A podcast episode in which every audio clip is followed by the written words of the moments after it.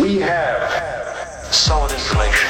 The top of the hour means it's time for a Dirt Alert. An up to the minute look at what's going on in the world of entertainment on My Talk 1071. Tell us some behind the scenes stuff.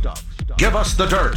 Pete Davidson was spotted picking up Kim Kardashian after her private G650 landed at Van Nuys Airport on Sunday afternoon. Kim got in uh, the Mercedes and abruptly grabbed Pete by the head and planted a huge kiss on him. Of course, knowing the paparazzi are all around. As they realized the paparazzi were watching, Pete drove away with Kim chatting away. Uh, Kim had just landed from Miami where she launched Skims Swim, and Pete has stayed behind while Kim handled business. Uh, the SNL comedian took to social media sharing his guys' night out with Scott Disick and friends. It looked like the rest of them uh, in the post he shared were all asleep. Maybe he's just too young and fun to hang out with those old guys.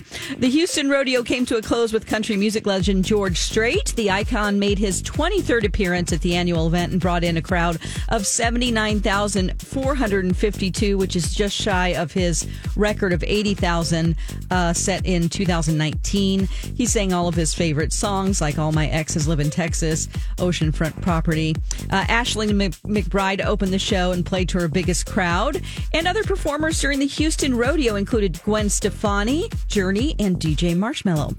And if you have an interest in cherry blossom time in the na- na- the nation's capital, but can't make it to Washington D.C., this might be the next best thing. People around the world can enjoy watching the cherry blossoms bloom in real time with the return of the hashtag BloomCam. You can go to bloomcam.org.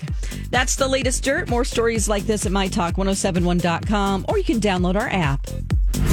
That was a good update, Don. Dirt Alert updates at the top of every hour. Plus, get extended Dirt Alerts at 820, 1220, and 520. Meet me back here in an hour.